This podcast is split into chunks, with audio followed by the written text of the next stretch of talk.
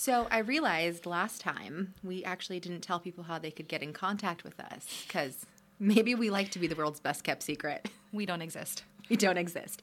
So if you guys wanted to reach out with questions or you wanted to find midwives for anything really, um, you can find us. Our website is www.wholisticbirths.com. That's W H O L I S T I C births with an S dot com. It's way too hard for me. Who who says www anymore? I was born before Google existed, so I'm a boomer now. Okay, so just for Gen Z, that's wholisticbirths.com. Holistic with a W, births with an S.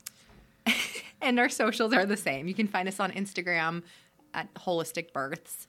Um, and so reach out. We'll be happy to connect. Yeah, we're still trying to figure out TikTok. If anybody's a pro, please come over.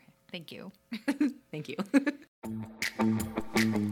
Welcome to the Wholistic Birth and Wellness Podcast, where we celebrate the incredible journey of childbearing and delve into the heart of women's health.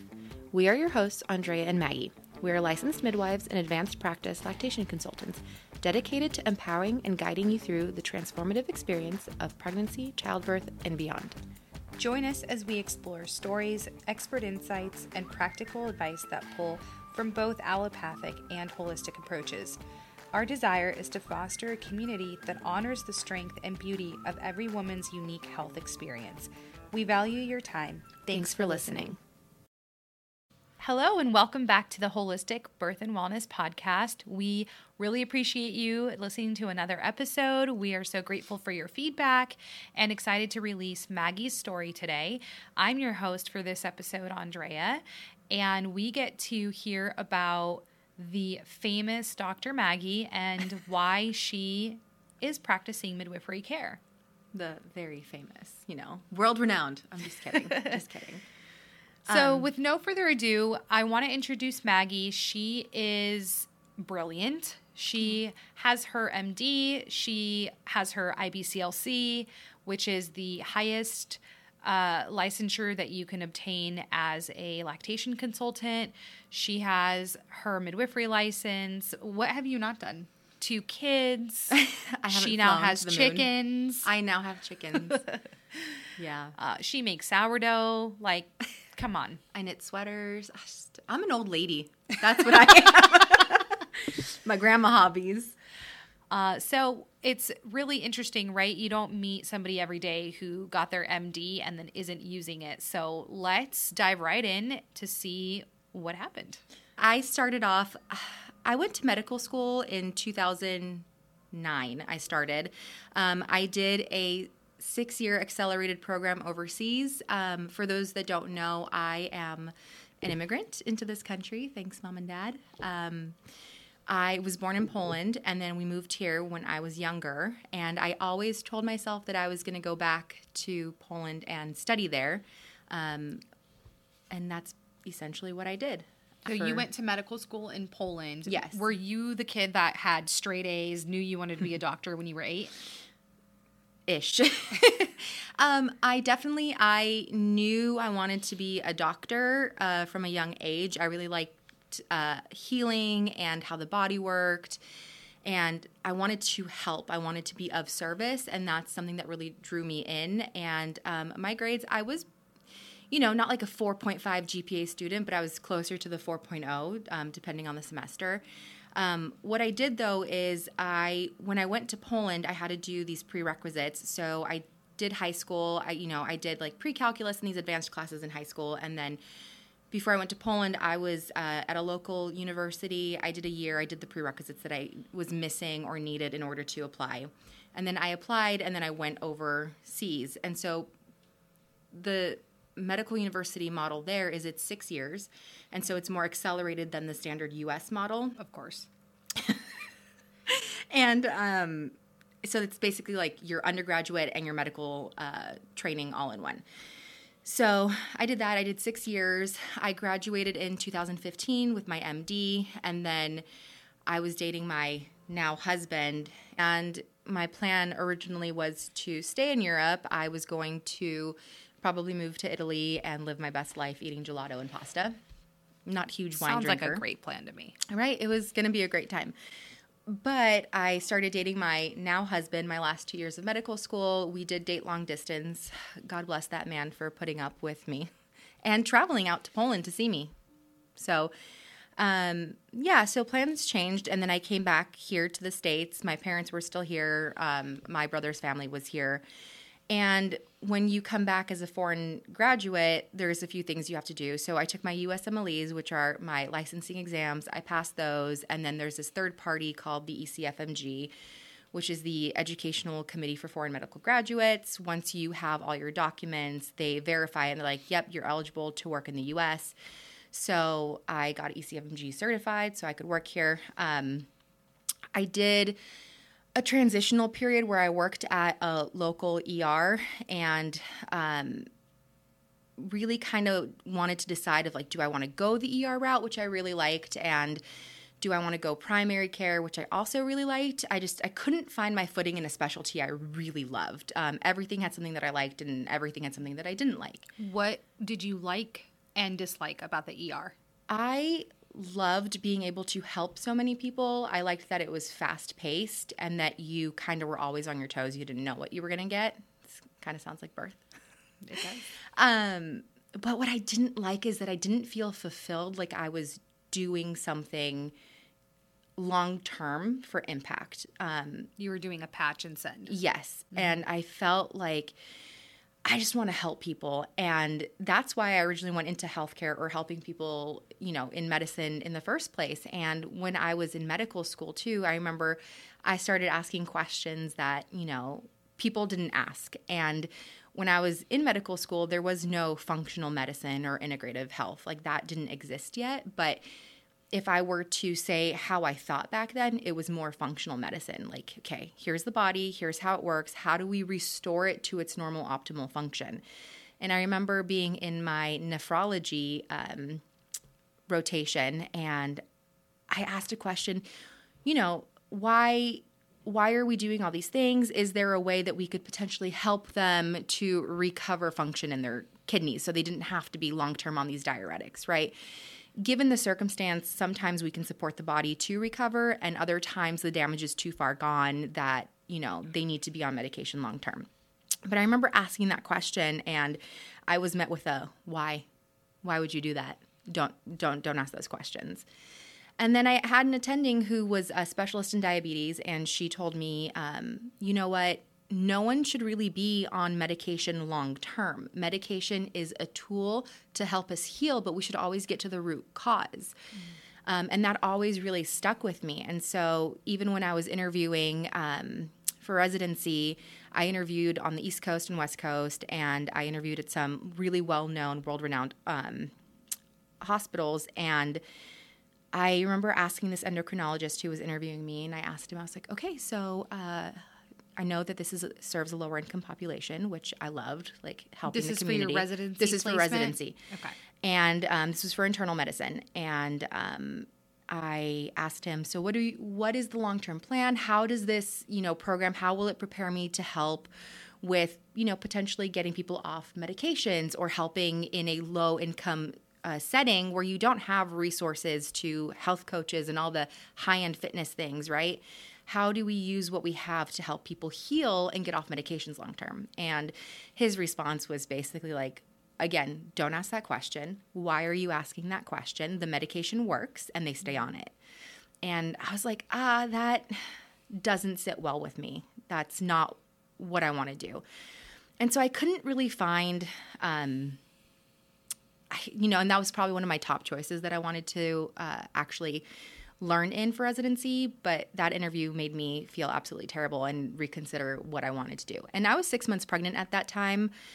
Um, with your first. With my first. With my first. And then I decided, you know, I'm going to have this baby. It's too close to the start of the, you know, residency cycle. I'm just going to withdraw. I don't know, like how I'm going to be postpartum. So I'm just going to take like a gap year. Okay. Um, and then during this time period, I had already started working as the director of research and development for a biomedical engineering company here in Los Angeles. Um, we created and developed technology, uh, ironically, to better diagnose and treat strabismus. And for those of you who don't know what strabismus is, it is when one of the or both of the eyes cross. Um, and why is that ironic? my two year old has an eye cross.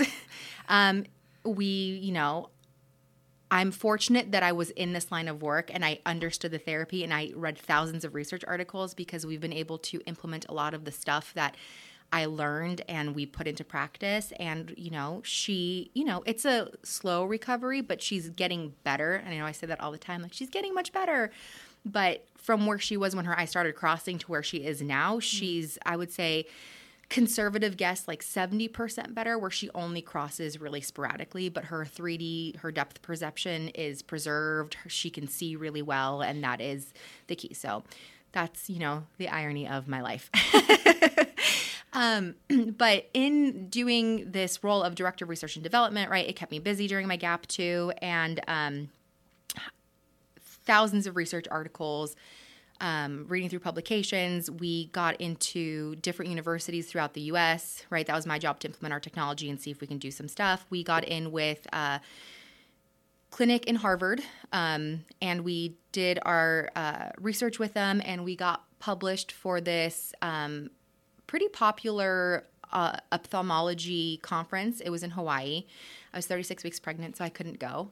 The um, CEO of the company is I love him. He's a surgeon, a bariatric surgeon to be specific, and he started the company because one of his sons, he had twins, also had an eye cross, and that was his starting point to it.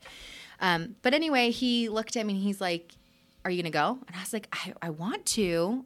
And then my OB said, "You could probably go there, but you might not be able to come back because you'll be too advanced pregnant."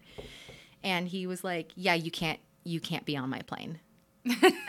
He's like, I-, I, will not be catching your baby. And I thought airplane. he was kidding. I was like, ha ha ha, yeah, no, I'm going to sit right next to you. and he looked me straight in the eyes. He's like, no, he, you're not allowed on my plane. And then I was like, oh. So okay. the, that, for those of you that don't know, at 36 weeks pregnant, flying at that altitude, that pressure change can cause your water to break. Um, there are always risks of blood clots um, as well, you know, and and airlines don't get comfortable with the advanced pregnancy, yeah. um, which is funny because I remained pregnant for like another five weeks after oh, that. the irony. The that irony. is your life. Could have been in Hawaii enjoying myself, but. So tell us a little bit about your pregnancy. Are you seeing an OB? Are you seeing a midwife? Oh, I didn't even know what a midwife was. uh, I was seeing an OB. I saw an OB who I liked. Um, her personality was really, she's really kind and she wanted to be more midwifery minded. Um, and she's loved by the birth community in Los Angeles. Yes, she's great. But, you know, at the end of the day, she's still an OB. So I had an uneventful, uncomplicated pregnancy. Um, I had 10 minute appointments and I rarely had time to ask questions, nor did I really think I had questions because I did my OB rotation I thought I knew a lot as it was. Plot twist, I didn't. Um, and so I went to my 40 week appointment, and at my 39 week appointment, she had checked me and she's like, No, you're completely closed and posterior. Basically, my cervix was hiding and said, We're not ready to have a baby. And she goes, We can continue to wait because first time moms, on average, go 10 days past their due date. Which is amazing that she said that. I don't think right. I know of an OB that has ever said that you know, it's yeah. like, well, we should induce you at 39 weeks so that you're less likely to have a C section. Yeah, well, then the follow up sentence to that was, but there is.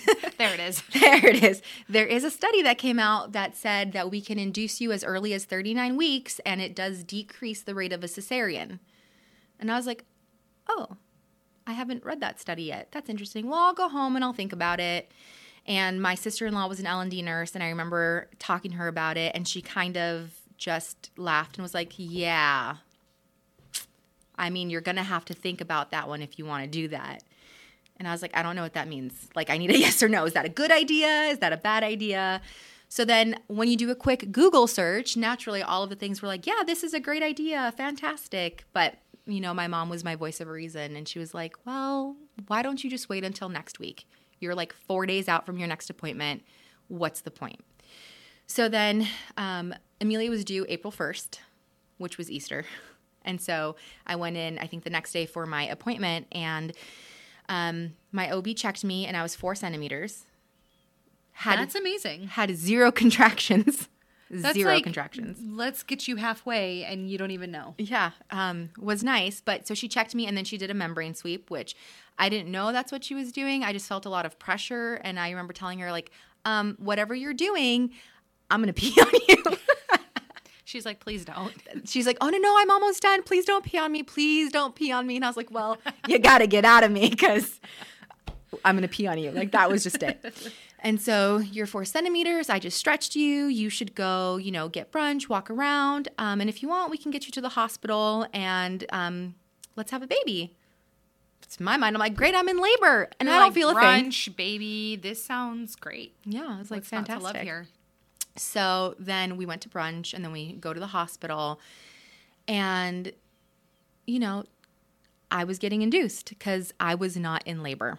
And so I get to the hospital, they check me in, they start the Pitocin, and I have done zero research about a natural birth, an unmedicated birth, um, support, advocacy, because in my mind, I'm a physician and the hospital is a great place. And It's also a place of business, so you can't be admitted and not contracting. That's that bed is needed. So we need to get you contracting because we're not going to take on the liability of sending you home. Exactly. And based off my vaginal exam, there's something that they use called the Bishop score, which basically kind of helps guide you what the likelihood of success of an induction would be based off of the cervical exam. And so my Bishop score was favorable. I'm four centimeters. I'm, you know, my cervix is soft and ripe and You're it's full term. I'm full term. So an induction or augmentation, as they called it, would be, you know, easy breezy. And it wasn't. Um, I got started on Pitocin at like twelve thirty, and then by eight o'clock at night, I was maxed out on Pitocin. The anesthesiologist came in, and this was the first moment that I was like, "Oh no, I've made a poor decision." Because the anesthesiologist came in at eight o'clock at night while I'm having these hard contractions that I didn't really prepare for on how I was going to cope with them. I just thought I'm going to have a natural birth. That's nice, Maggie. One does not just have a natural birth. no, like it. You need to prepare for it, Not and you with- need a team. Yeah, not with your first baby at least. Yeah, and um, he came in and he's like, "Do you want an epidural?" And I was like, mm, "No, I thought I would do this naturally." And his words were, "That's nice." um, maybe That's adorable. right? He's like, maybe if you were having a normal birth, but women have been having babies since the dawn of time, and I was like, yeah, but you are in a hospital tied to monitors with medication that is changing your labor. There is nothing natural about this, so you should get an epidural. I mean, He's not wrong. I don't disagree with him. I think He's if you're not on wrong. Pitocin, you should get an epidural. But, you know, I was mad. I was like, I will show you, sir. I will show you. Um, and so basically, then he coerced me and bullied me.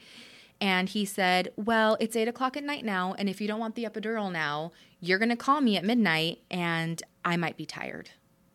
Like, is that a threat? Are you going to do my epidural poorly? Because, first of all, you're a provider. You shouldn't be saying that. But, you know, the choice could be like, conversation could have been like, okay, well, when you're ready, you can call me and I'll be back here and we'll place the epidural. Yeah, but that's such an indication of that burnout that healthcare providers experience because if we were getting called to births multiple nights a week for multiple deliveries a Yeah. night, you know, we would definitely want to sway somebody to call us or, or Sooner than later. Yeah, yeah, to to be able to attend to them before we know we're going to have interrupted sleep, Yeah. especially when you can see the writing on the wall. It's a first time mom.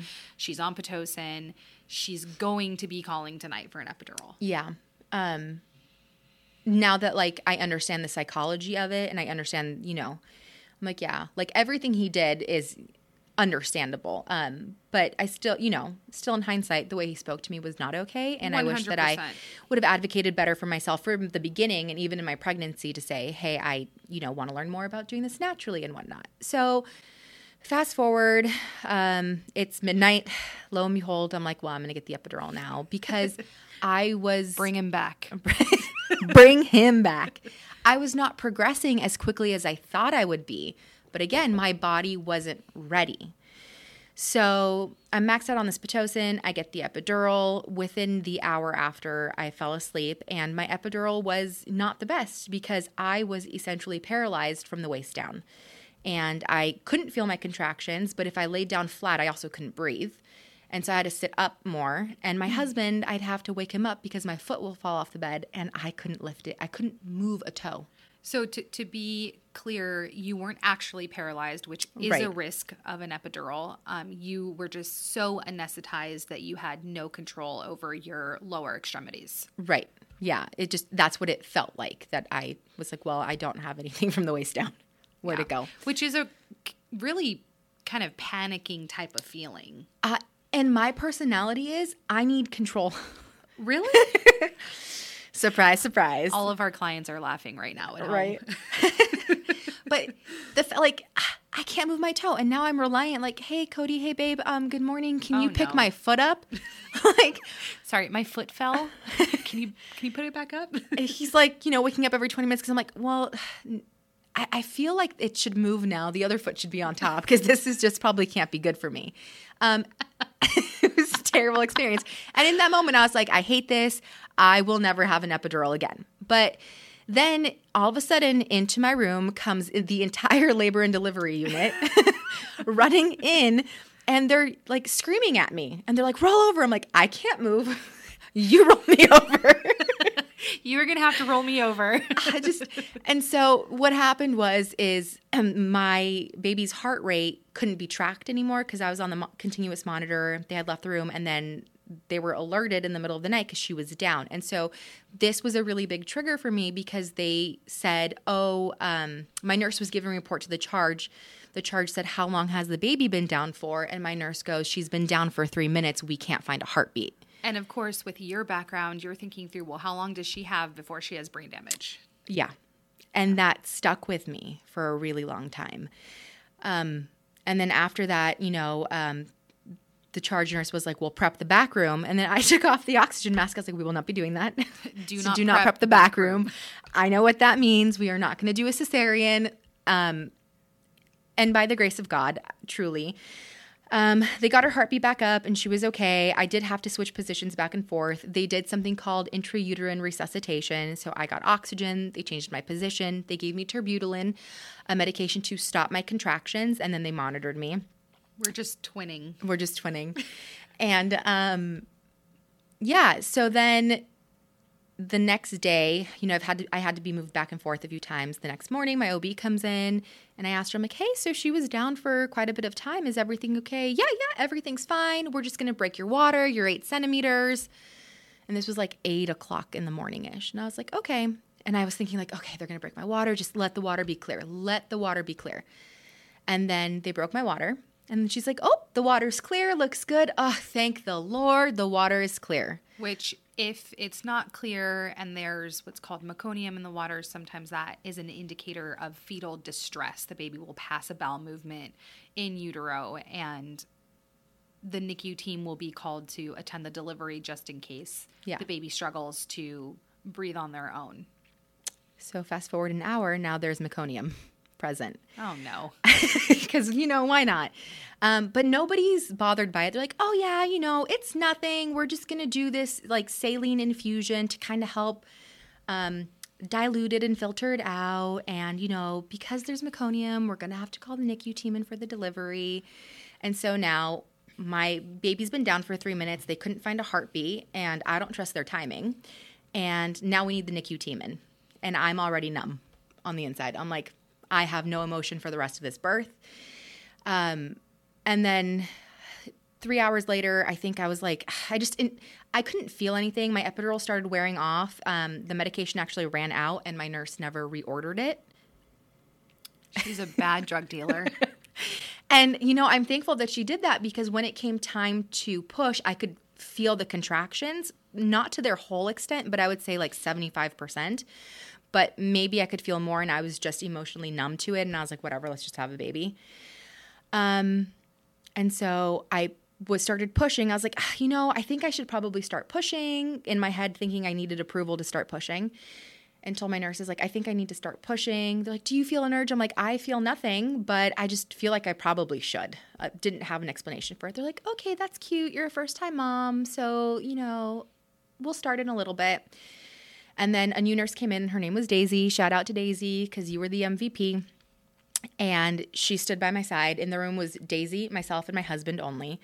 And my OB was next door with, I think, a second or third time mom who was having her baby. And Daisy called my OB and said, Okay, well, she's ready to push, so you might want to come in. And my OB goes, Oh, she's a first time mom. I have time. Then she comes running in to put her gown on because she wasn't going to make it. And Daisy was like, Hey, so um, I need you to stop actually pushing because your OB's not going to make it. And I'm like, I don't, okay, I feel her head right there. So how do I stop pushing? She goes, Yeah, you're just going to have to stop that. She just needs to be able to chart that she told you that because you cannot actually stop yourself from pushing. Your uterus still pushes. Yeah. It's very uncomfortable though to try. Yeah. And, but then it's funny because then Amelia had this little like ring on her head. Aww. But so then the OB runs in and um, does the delivery. I remember Amelia's head comes out and she restitutes, and I'm like laying, you know, in the hospital supine position, but I can my feet in stirrups, but I can see Okay, her hold head. on. Hold on, Dr. Maggie. Oh, sorry, Restitution supine. let's let's bring it back to the podcast for a second. so I'm laying on my back in that typical position you see at the hospital, and my legs are in the stirrups, so they're in those like foot containers. And I can't see her head come out, but what I do see is her then turn. So restitution is where the baby turns their head to meet their shoulders. But when she restituted, she basically did like a 180 and she was facing me. And this kid is purple, but she has these angry eyebrows, which she proudly gets from her mama. Probably. I said proudly. I oh proudly. Yeah. Yes. And um, she takes, she literally looks around the room. She's mad. She real mad. And she starts squawking. And then the NICU team's like, okay, well, our job is done here. There's nothing to do. Because when a baby, when there's meconium, the concern is the baby being born and breathing that meconium in. And once she took a breath in and had this really good lusty cry, they're like, well, there's not much more for us to do here. The current evidence says if there's meconium present and the baby's born vigorous with that lusty cry and is transitioning well, keep your hands off the baby. Yeah. And so they put her on my chest and I had no feeling. I just thought and Emotionally. I remember emotionally, yeah. I remember asking them, I'm like, um, do I touch her? And they're like, Yeah, this is your baby. And I was like, Okay. Um, and my husband was so excited. He went to the warmer, he got to see her, take pictures, do all this stuff. And I just was there. Um, and then I went into the analytical part of my brain and I was like, okay, I just had a baby. And so, step one after having a baby is now I got to breastfeed. When can I start breastfeeding? And they're like, whenever you want. Was like, okay. And all I knew about breastfeeding back then was that I had a baby and I had boobs and they were supposed to work They- together. They connect. they connect. Um, so yeah, and so that birth threw me into a year and a half of postpartum depression and anxiety because I could not bond to Amelia, my daughter, because those things that triggered me in that birth for easily the first six months made me think that any given moment she would just die. And so why am I going to bond to a baby that might not be here? Well, and sometimes those neurological issues don't present themselves for Right. a long time. If there there was oxygen deprivation, it's a watch and wait, and so you're protecting yourself. Yeah. And so for a long time, every little thing that she did, I was super analytical and hypercritical about. Um, she's brilliant, though. She's great. Ain't nothing damaged about her. Ain't nothing. She's fantastic. But, you know, those things in birth, you know, and having a traumatic birth is not necessarily that it has to le- reach some level of trauma to count as a traumatic birth. Right. Um, that trauma is individual to us all. And so that birth, although it didn't end in a cesarean, it was very traumatic for me. And it was very traumatic for my formative year as a mother, as a new mom. and then breastfeeding was extraordinarily challenging for you, which Oh, yeah. adds insult to injury. Yeah. Um, I try, I was vegan at the time and I was trying to breastfeed her and I didn't know anything other than the basics, right? Didn't even know how to latch her properly. Um, second night syndrome, you know, she's awake, she's crying because now she wants to nurse all the time, which is a normal physiological behavior. I was like, something's wrong. She needs milk, started her on formula. And then I was trying to, I really just didn't know anything. And my, she went to, she was trending towards failure to thrive because she was born six pounds, eight ounces. And then I think she was five pounds, five ounces at one point, like at two weeks of age. And Not normal. no, my pediatrician was like, well, I don't know, maybe if you eat some bacon, your milk will be fattier. Oh no. And I was like, No way. yeah, I was like, um, I'm I'm a vegan, so that's not gonna. Well, maybe an avocado smoothie, like that also doesn't sound good. Also, um, strike number one. Um, and then there were two more things, and then I had to fire her. so, you know, Good day. A good day. um, but yeah, so So you've had Amelia challenging postpartum, you're experiencing a postpartum mood disorder, you took the gap year. Now what? I hate medicine. I was really just I was burnt out. This what I was just in the season where everything was dark. Um, and I remember talking to one of my best friends and I told her I was like I don't want to do this. Like this isn't for me. Like, you know, I started trying to heal myself out of this mood disorder and it was working and as I started doing more, I decided that I was going to, you know, then integrative health and functional medicine were becoming more popular and mainstream. And so then I went back and I um, enrolled to do this integrative health practitioner um, certification in teaching. And so then I was doing that, and I was like, oh yeah, like I need to heal myself from like the root cause. And then I vowed, like, well, if this is my root cause, I need to make sure that no one ever feels the way that I felt. I need to make sure that no mother ever has to go through what I went through, that they have support and information and choices, and that it doesn't feel like this terrible, daunting thing. Um, and then my best friend's dad was a chief of anesthesiology, and he's like, um, you know, don't leave medicine, come back, like try out anesthesia, you know, apply, interview, everyone's asleep. I'm like, I don't know. All okay. the, the patients are asleep. pa- the patients are asleep. The anesthesiologists are awake. Yeah. And so I was like, okay, you know, still trying to figure sort things out. Like maybe I'm just, you know, upset on this end for something else. So I do this um like two to three week rotation um, at this university on the East Coast that I interviewed with. And it's funny because my interview question was, um, if we give you this position, will you take it? And I was like, yes. oh. I mean, I didn't feel that way, but like, what are you going to say? You no. can't say no. They're like, okay, well, let's just save each other's time and yeah. goodbye. He's like, great. He's like, I see your application. I see everything looks fantastic. If we offer you this position, will you take it? And I was like, yeah, okay, let's let's do that. Um, but then I was doing my rotation there, and it just, you know, it was solidifying all the things of why I didn't want to be in medicine anymore. I, you know, And again, this is this is 2020. this is 2020. So this was February, beginning of March 2020, so right, right, before the pandemic. Yeah. And you're on the East Coast And I'm on the East testing Coast. out this situation in Mm-hmm. anesthesia and Cody and the baby are on the West Coast. Yep. Amelia is just about two years old. Um, my husband's here, and you know he can't transfer his job to the East Coast um, that easily. And then, as COVID shut everything down, that wasn't going to happen. And so it also became a conversation of I can stay here, but I can stay here and have my career. I don't have my family anymore. You have to choose between your career and your family. Yeah. And what do you Who choose? knew? Yeah, I obviously my career. I'm just kidding. Jokes.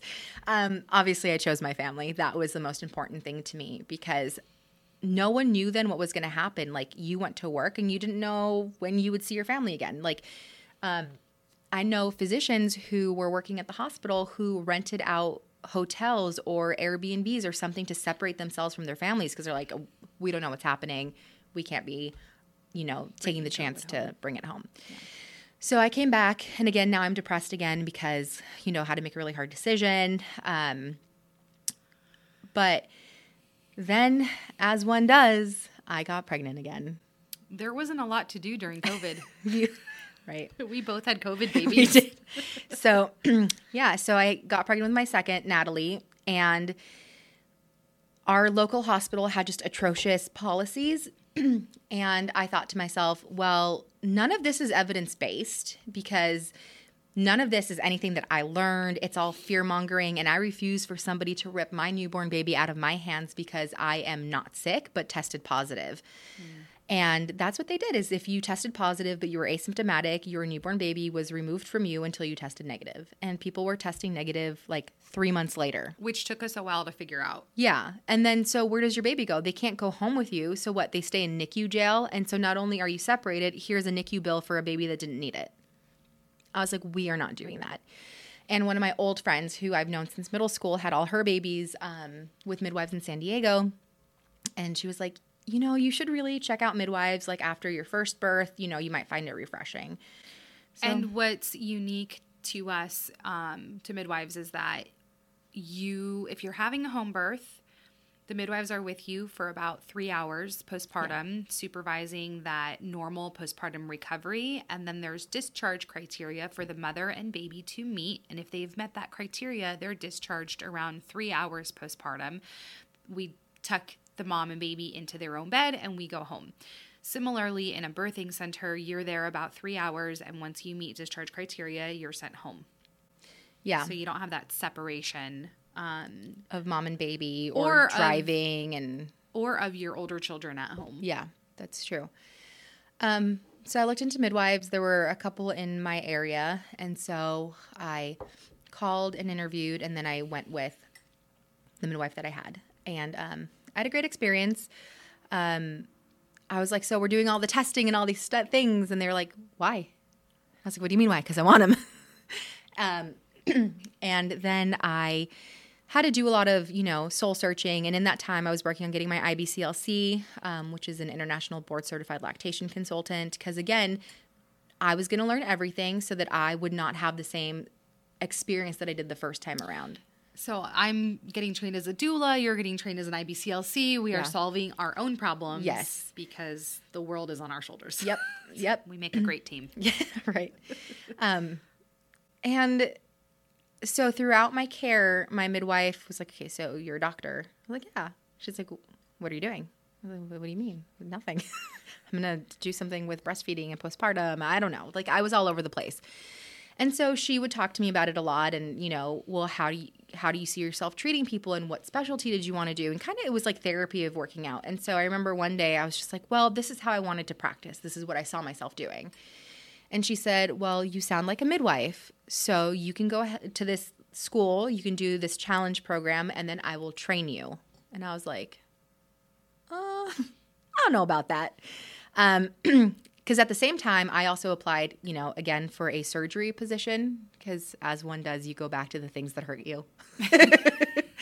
Um, and this was like a surgical position in southern california that was like 45 minutes away from my house. I was like that's fine.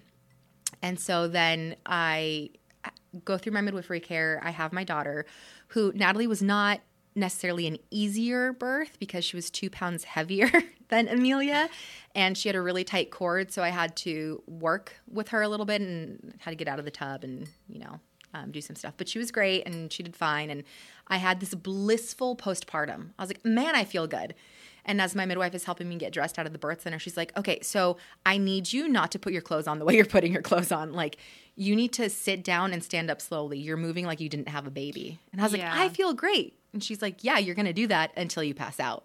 Yeah, those second time moms, they can't believe how good they feel and they want to just great. bounce off the walls right Felt away. on top of the world. Um, just euphoric. I was like, within 12 hours of having my daughter, I full depression. I wanted nothing to do with anything. Um, and with with this first, with the first, first one, one with Natalie, I was so happy. Things were so great. I was, you know, we were breastfeeding and I wasn't supplementing because I knew the second night syndrome was a thing and I just felt so good. Um, and then, you know, naturally, Natalie had a tongue tie and a lip tie, and breastfeeding was painful, and we had to work through those things. But um, which we did and learned a lot about myself and why breastfeeding was really hard for me, which I'm sure we'll talk about. It'll um, be an um, episode. It'll be an episode. Um, but I really got to learn my body and respect it. And we did get to successfully breastfeed with our definition of success for two and a half years. Um, and it was fantastic. And I'm so grateful for that. And when Natalie was about six months postpartum, I had gotten in for this surgical um, position and I had a conversation with my husband. Um, and I was like, okay, so I can either go this route and I can go start the surgical position uh, come July, or I can, you know, take a couple more months off and then I can go start at the birth center and start midwifery. And, you know, we talked about the pros and the cons, and my husband really is my voice of reason because he's like, listen, if you are set on surgery, I will support you 100% in that. But are you sure that's where you want to be? Because it seems like over the last year, this is the happiest I've seen you in a very long time in having this idea of being a midwife in your head. You, I haven't seen you happier or more fulfilled. And I was like, really? Are you sure? Um, and so then I turned down the surgery position and I went to go to the birth center. And that's where I met you. That's how we met. And that's how we met. I was told you have a student now. And I was like, hi. I said, no, I don't. and I'm over in the corner like, well, when I was told there's this there's this MD from Poland who is Poland. going to come be the student at the birth center. I was a staff midwife there at the time. What I pictured is not you. In you walk through the doors, you're like this beautiful young thank you. Thank you. woman much." with no accent. You have all your teeth. I have all my teeth. I should have. I always say that I should start like when people introduce me, like, "Oh, she's Polish." I should show me like, "Hello, how are you?" Uh, but we hit it off right away, Um, Yeah. and and it was a great time that we had working together and spending days in a row at a time there, just Yeah. doing clinic and then delivering, clinic and delivery. Yeah, all of it's so funny how it just worked out. Um, God's plan, because most of the births that I and I was on for twenty four seven for the first year there, because on call. on call 24 7 because that's what you do when you come out of medicine and you think that's how you're supposed to live. Little did I know that you can have time off call, guys. Like, that's appropriate. Um, but anyway, so I'm on call 24 7, and all the births tend to fall on days where Andrea is also on call because she split on call with the other midwife there. And so we ended up having a lot of time together to bond and reform our friendship and um, be able to dream up of what working together would look like. And um, it's funny because now it's like the easiest way when people are like, So, what's your story? How did you go from being an MD to a midwife? I'm like, Do you have 45 minutes for us to talk about this?